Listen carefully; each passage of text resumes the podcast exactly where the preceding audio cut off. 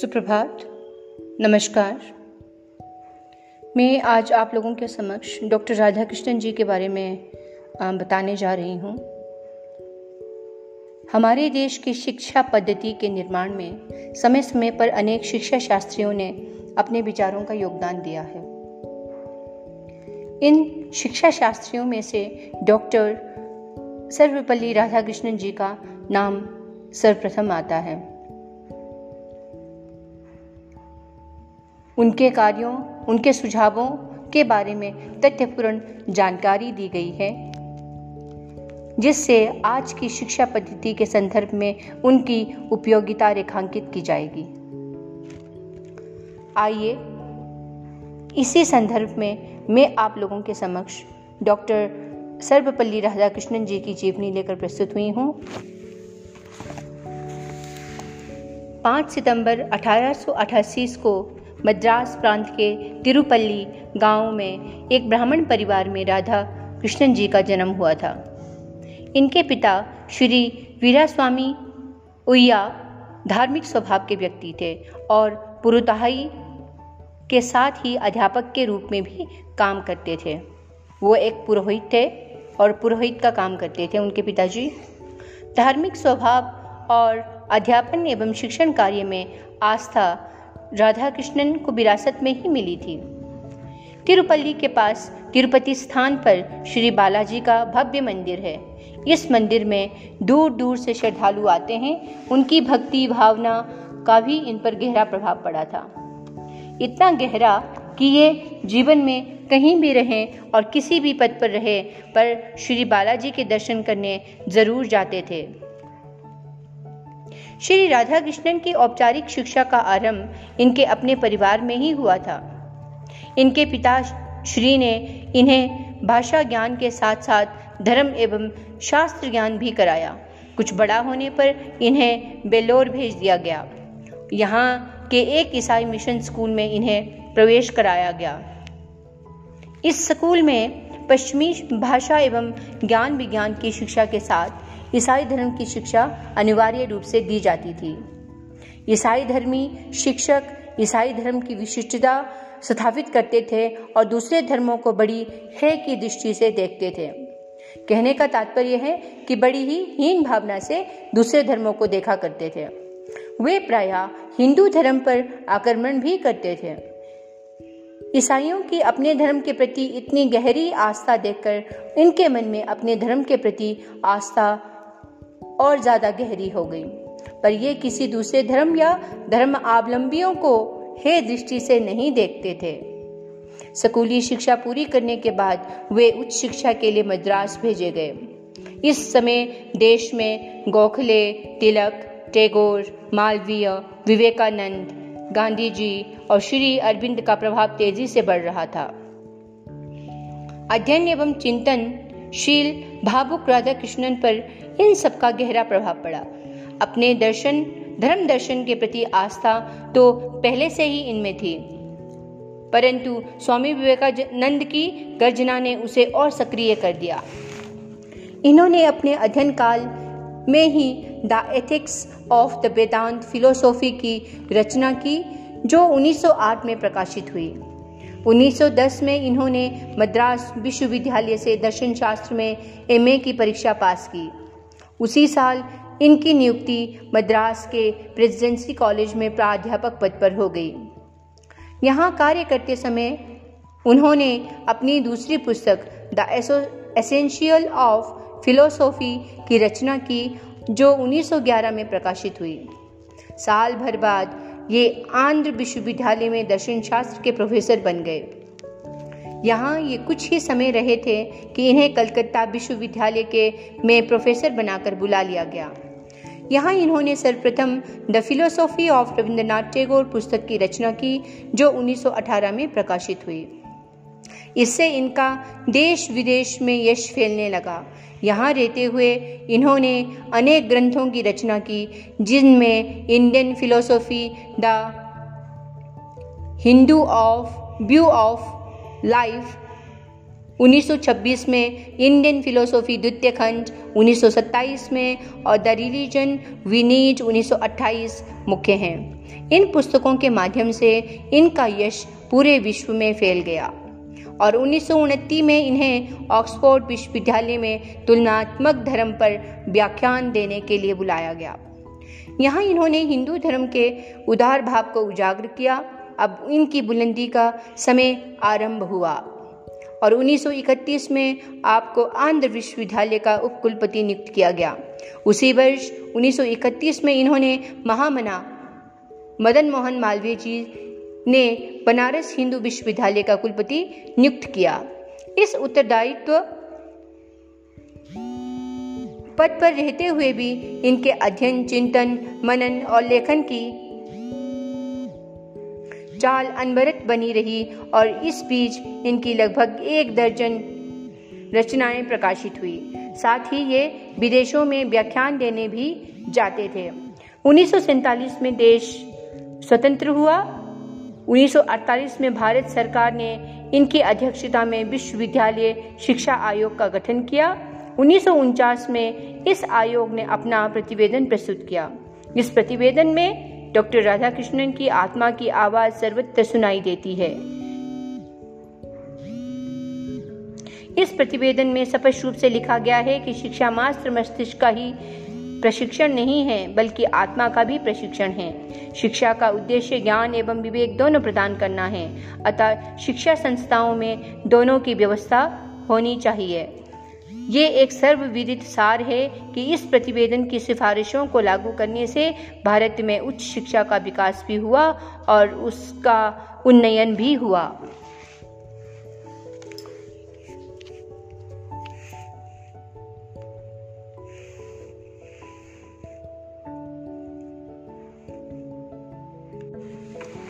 उन्नीस सौ उनचास में आपको सोवियत रूप में भारत का राजदूत बनाकर भेजा गया। इस पद पर रहते हुए इन्होंने अपने विनम्र स्वभाव से सोवियत नेताओं का मन जीत लिया और भारत रूस के बीच मित्रता बढ़ी। सोवियत जनता ने इन्हें बड़ा प्रेम और आदर मिला।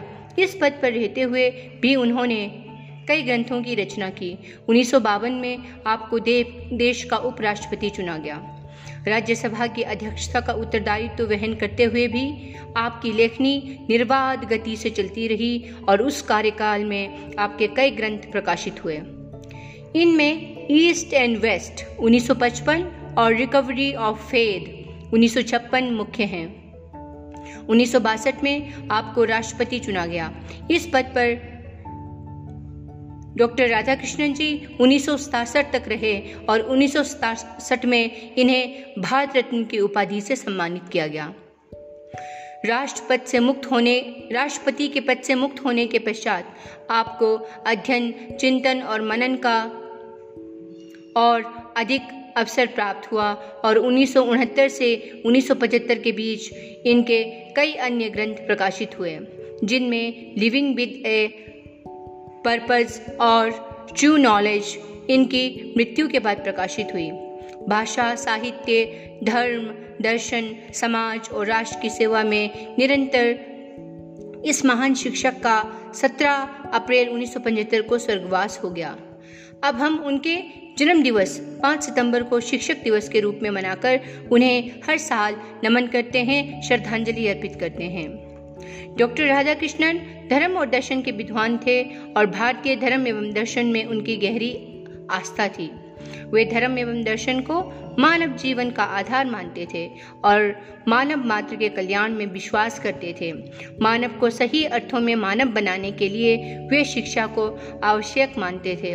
ये मूल रूप से अध्यापक थे, अपने जीवन में लंबे काल तक अध्यापन कार्य में लगे रहे और राजनीति के क्षेत्र में आने के बाद भी जहाँ भी रहे, जिस रूप पे भी रहे और वहाँ जब भी वे भाषण देते, मनुष्यों को अपना कर्तव्य बोध कराते और उन्हें सही रास्ता दिखाते थे।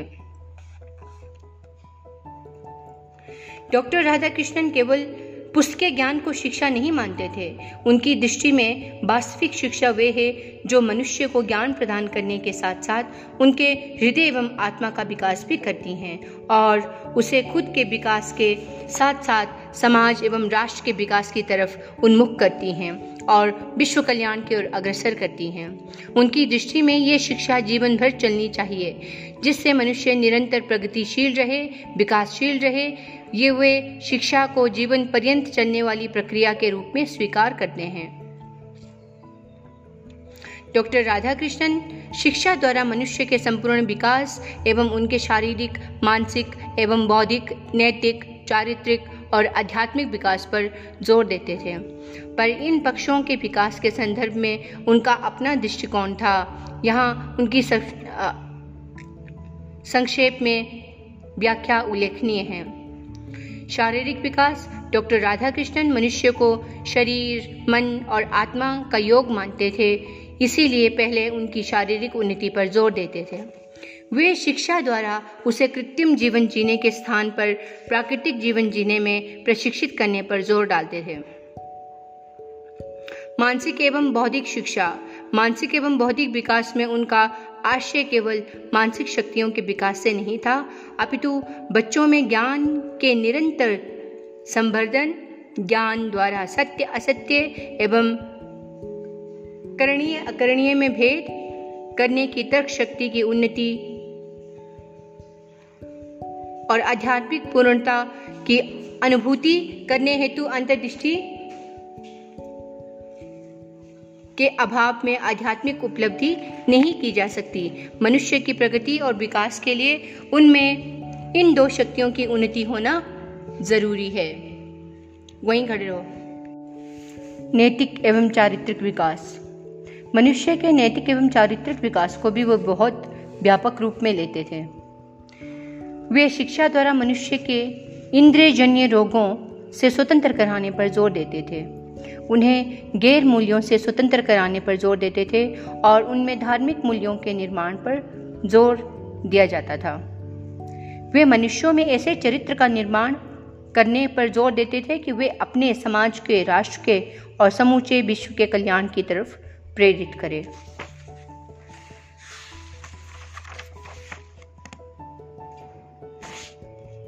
डॉक्टर राधाकृष्णन एक अध्यापक।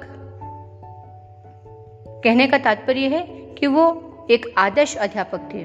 उनकी दृष्टि से शिक्षक को ज्ञानी के साथ साथ ज्ञान पिपासु भी होना चाहिए। उसे अपने ज्ञान में सदैव संवर्धन करना चाहिए। उन्होंने ज्ञान से भी अधिक ज़ोर उनके आचरण पर दिया है। उन्होंने स्पष्ट किया है कि हमारे यहाँ अध्यापक को आचार्य कहा आचार्य कहा जाता है। आचार्य का अर्थ है उच्च आचरण करने वाला, अनुकरणीय आचरण करने वाला। प्राचीन काल में आचार्य सदविचारों, सदगुणों और सदव्यवहार करने वाले होते थे। और डॉक्टर राधाकृष्णन वर्तमान अध्यापकों से भी यही उम्मीद करते हैं। इसीलिए 5 सितंबर को उनके जन्म दिवस को संपूर्ण राष्ट्र में शिक्षक दिवस के रूप में मनाया जाता है।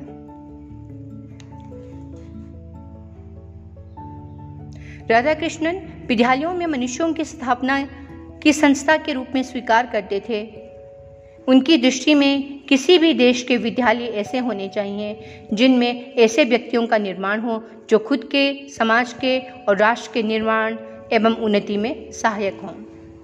उन्होंने जन शिक्षा, सत्री शिक्षा, औद्योगिक शिक्षा, धार्मिक शिक्षा पर भी बहुत ज़्यादा दबाव डाला और इन शिक्षाओं को अर्जित करने के लिए विद्यार्थियों को प्रेरित किया। इस आदर्श शिक्षक के प्रति हम सदैव ऋणी रहेंगे, क्योंकि इन्होंने हमारे देश के उच्च शिक्षा प्राप्त व्यक्तियों की आज भी विदेशों में बहुत ज़्यादा मांग है और ऐसे व्यक्तित्व को हम सदैव नमन करते हैं एवं श्रद्धांजलि अर्पित करते हैं। धन्यवाद। आप लोगों का दिन मंगलमय हो। आशा करती हूँ कि आप लोगों को सुनकर बहुत ही आनंद महसूस होगा और जीवन के प्रति आप लोग प्रेरित महसूस करेंगे कि उन महान विभूति डॉक्टर राधा कृष्णन जी का जन्म किस तरीके का था और किस तरीके से उन्होंने अपने जीवन को जिया और लोगों के लिए एक प्रेरणा स्वरूप वो हमेशा हमेशा हमारे दिलों में सदैव हमें याद रहेंगे। धन्यवाद।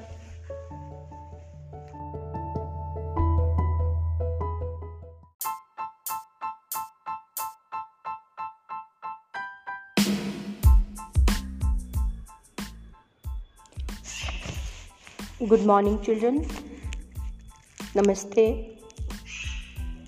आप सबका मेरे पॉडकास्ट में स्वागत है। काफ़ी समय से मैंने पॉडकास्ट नहीं बनाया, पर इसी श्रृंखला में मैं आप लोगों के समक्ष ब्रिटिश हास्य अभिनेता चार्ली चैपलिन के बारे में बताने जा रही हूँ। फ़िल्म उद्योग के इतिहास में चार्ली चैपलिन अब तक के सबसे प्रमुख फिल्मी हस्तियों में से एक माने जाते हैं। वे अब तक के सबसे लोकप्रिय हास्य अभिनेताओं में से एक भी हैं। मूक फ़िल्मों के युग की एक पहचान के रूप में मशहूर चैपलिन का जन्म 16 अप्रैल अठारह को इंग्लैंड के लंदन में हुआ था। इनके पिता चार्ली चैपलिन सीनियर एक एक्टर और गायक थे। वे शराबी थे और उन्हें परिवार की कोई परवाह नहीं थी। उनकी माँ हाना भी एक अभिनेत्री थी। उनकी माता का नाम था हाना। लेकिन नियमित रूप से काम न मिल पाने के कारण परेशान रहती थी तथा एक मानसिक रोग संस्थान में भर्ती करा दी जाती थी। इस कारण चैपलिन और उनके भाई सिडनी का बचपन अधिकांशतया बेसहारा बच्चों के एक संस्थान में गुजरा। आप लोग यहाँ देख सकते हैं कि किस तरीके से उन्होंने अपना बचपन गुजारा था। चैपलिन के एक्टिंग करियर की शुरुआत आठ साल की उम्र में ही हो गई थी। 18 वर्ष की आयु तक आते आते वे एक जाने माने और लोकप्रिय हास्य अभिनेता बनकर उभर चुके थे। 21 की उम्र आते आते वे एक स्टार बन चुके थे। और 1905 में जब वे 26 साल के थे, तब चैपलिन दुनिया भर में जाने और पहचाने जाने वाले कलाकार बन चुके थे, जिनकी सालाना आमदनी छः लाख सत्तर हज़ार डॉलर थी। चिपलिन एक शानदार एक्टर और निर्देशक थे, जिन्होंने निरंतर रूप से उत्कृष्टता को अपना ध्येय बनाए रखा। वे अपनी फ़िल्मों को बेहतर बनाने के लिए सतत रूप से प्रयासरत रहते थे। उत्कृष्टता के प्रति संकल्प उनके इन शब्दों से स्पष्ट होता है कि जिनमें उन्होंने कहा, मैं दर्शकों को समर्पित की गई जब अपनी किसी फ़िल्म को देखता हूँ तो उस सीन को गौर से देखता हूँ। और जब उन्हें हँसी नहीं आती है, उदाहरण के लिए, यदि मैंने कोई स्टंट उन्हें हंसाने के लिए किया था, लेकिन उनमें से अधिकांश उस पर नहीं हँसते तो मैं उस स्टंट को हमेशा के लिए छोड़ देता हूँ।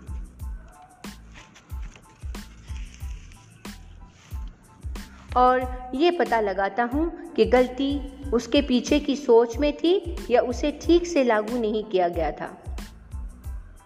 अगर मैं किसी सीन पर हल्की सी खिलखिलाहट सुनता हूँ तो पता लगाता हूँ कि उस चीज़ को देखकर उन्होंने ठहाका क्यों नहीं लगाया। अपने काम में उत्कृष्टता के लिए किए जाने वाले अपने कठोर परिश्रम के कारण चैपलिन उस युग के अन्य फ़िल्म निर्माताओं की तुलना में अपनी फ़िल्में तैयार करने में कहीं ज़्यादा समय लेते थे, क्योंकि उन्हें परफेक्शन चाहिए था। अगर दर्शक उनके किए गए अभिनय पर हँसते नहीं थे तो वो उस अभिनय को हमेशा के लिए छोड़ देते थे। या उसके पीछे क्या कारण है कि दर्शकों को पसंद नहीं आया? उस कारण को जानना उनके लिए बे, बेहद ज़रूरी होता था। उस युग के अन्य फ़िल्म निर्माताओं की तुलना में अपनी फ़िल्में तैयार करने में कहीं ज़्यादा समय लेते थे।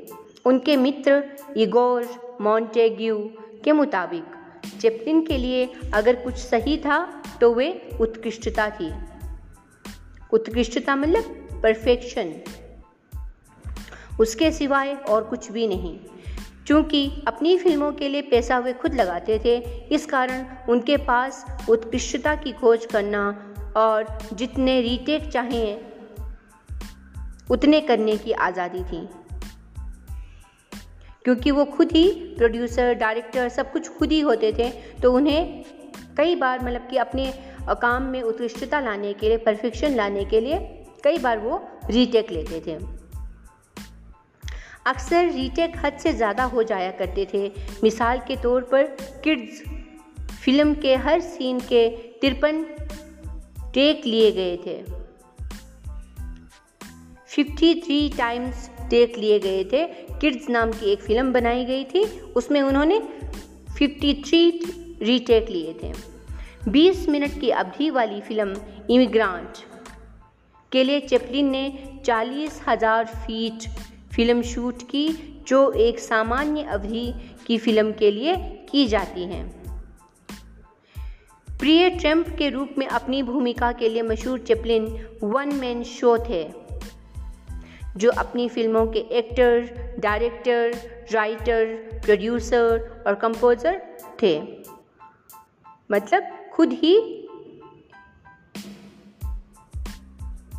इन सारी जिम्मेदारियों को निभाते थे।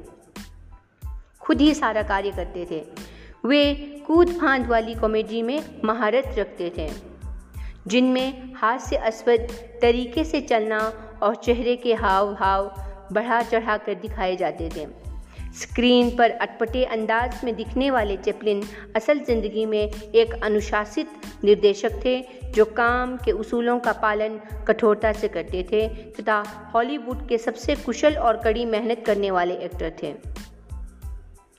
चैपलिन के लिए किसी सीन को 10 या 20 बार दोहराना कोई अनोखी बात नहीं थी।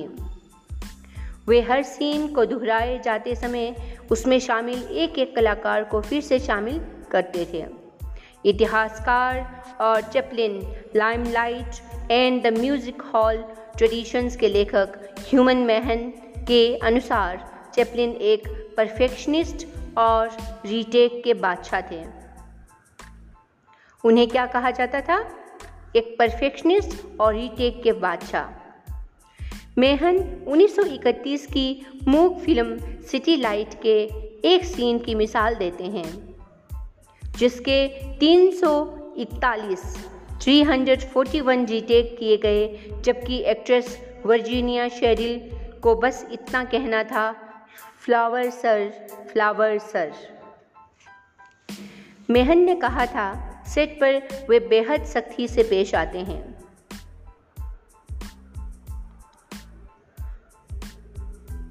मार्लन ब्रांडो, जो एक सामान्य अभिनेता थे, उन्नीस में बन रही चैपलिन की एक फ़िल्म अकाउंटेंट्स फ्रॉम हांगकांग में अपने किरदार को समझने के लिए चैपलिन से, जब कहा, मैं इस सीन में अपने किरदार की प्रेरणा को समझ नहीं पा रहा हूँ।